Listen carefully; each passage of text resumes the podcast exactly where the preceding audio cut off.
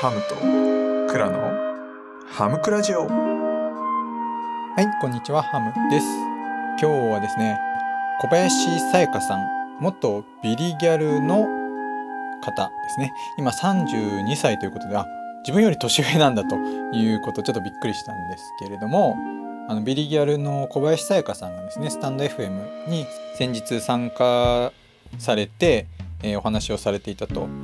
で、非常にですね、こう共感するところが多かったので、ちょっと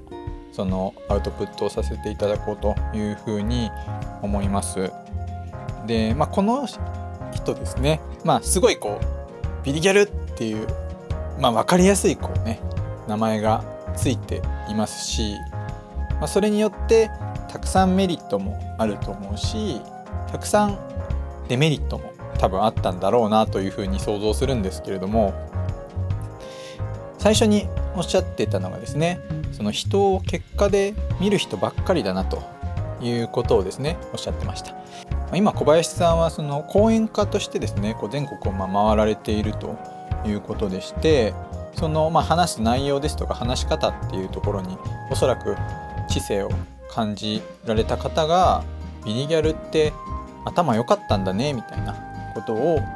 まあ何気なくこう口にされているというのを聞いていることからまあ小林さんがまあおっしゃってたんですけれどもまあねこの言葉多分すごい傷つくんだろうなというふうに思うんですけれども、まあ、人を結果で見るって確かにこうツイッターのインフルエンサーとかってまさにそうでもう分かりやすいですよねこうフォロワーの数が多いとか何万円稼いでるみたいなまあそういう結果からですね人がどんどん寄ってくるというのがありますと。まあ、これはもう厳然たる事実でしょうがないことなのかなというふうに思うんですよね。まあ、確かにプロセスを見るのってぶっちゃけ面倒くさいんですよね。人ってどうしても限られた時間しかないので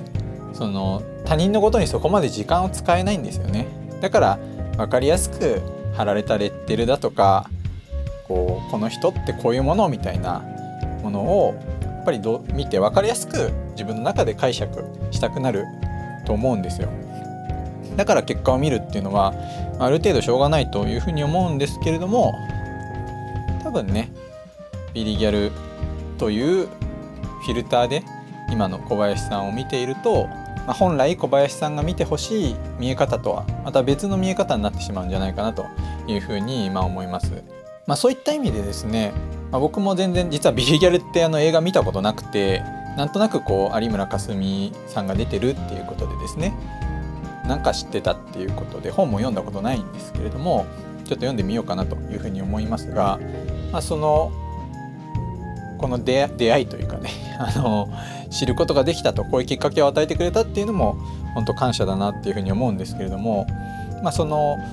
ビリギャルだった人がですねこう考えていることとかその人が大事にしていることみたいなのがやっぱり声でお話しされてるのをですねお聞きすると垣間見えてくるんですよね。まあ本当そういう意味ではこの音声配信っていいなっていうふうに思っていて、まあ、その人の声を聞いてると言葉に現れなくてもですねやっぱその人がこう何を大切にしてるか普段何考えてるかとかあとリアルの生活でですねこうどんな風にこう人に好かれているのかとかですね、まみたいなところがもうなんか自然とこう分かるじゃないですか。伝わってきますよね。だからこの声の配信っていうのが本当に好きだしまあ小林さんがおっしゃってたんですけれどもその学び続けているということはすごい大事だしやっぱり大人こそ学ばなきゃいけないと子供に対して学ぶ姿勢を見せ続けるということをしないと子供だって賢いからな分かりますよねと。なんで学ばなきゃいけないのとかいや口だけ言ってるけど大人が学んでないのにそんなこと言われてもみたいな風にやっぱ思いますよねと。もうまさにその通りだなっていうふうに共感して、まあ、僕も大切にしている価値観の4つ目に子供に背中を見せるっていうことを言っているんですけれども本当にそうだなっていう共感するポイントがすごい多かったのでまあですねこれから、まあ、小林さんが学ばれている教育の学問のことですとか自分自身もですねこう幅広いジャンルの学びをどんどんどんどん吸収していってもっともっと声でアウトプットをしていきたいなという気持ちになりましたという配信です。はい、皆さんもぜひですね、まあ、話題のチャンネルのもうトップの方に出てるのでもう聞かれた方も多いかなというふうに思いますけれども小林さやかさんのチャンネルぜひ覗きに行って見ていただければというふうに思います。はい、今日も聞いていただきましてありがとうございました。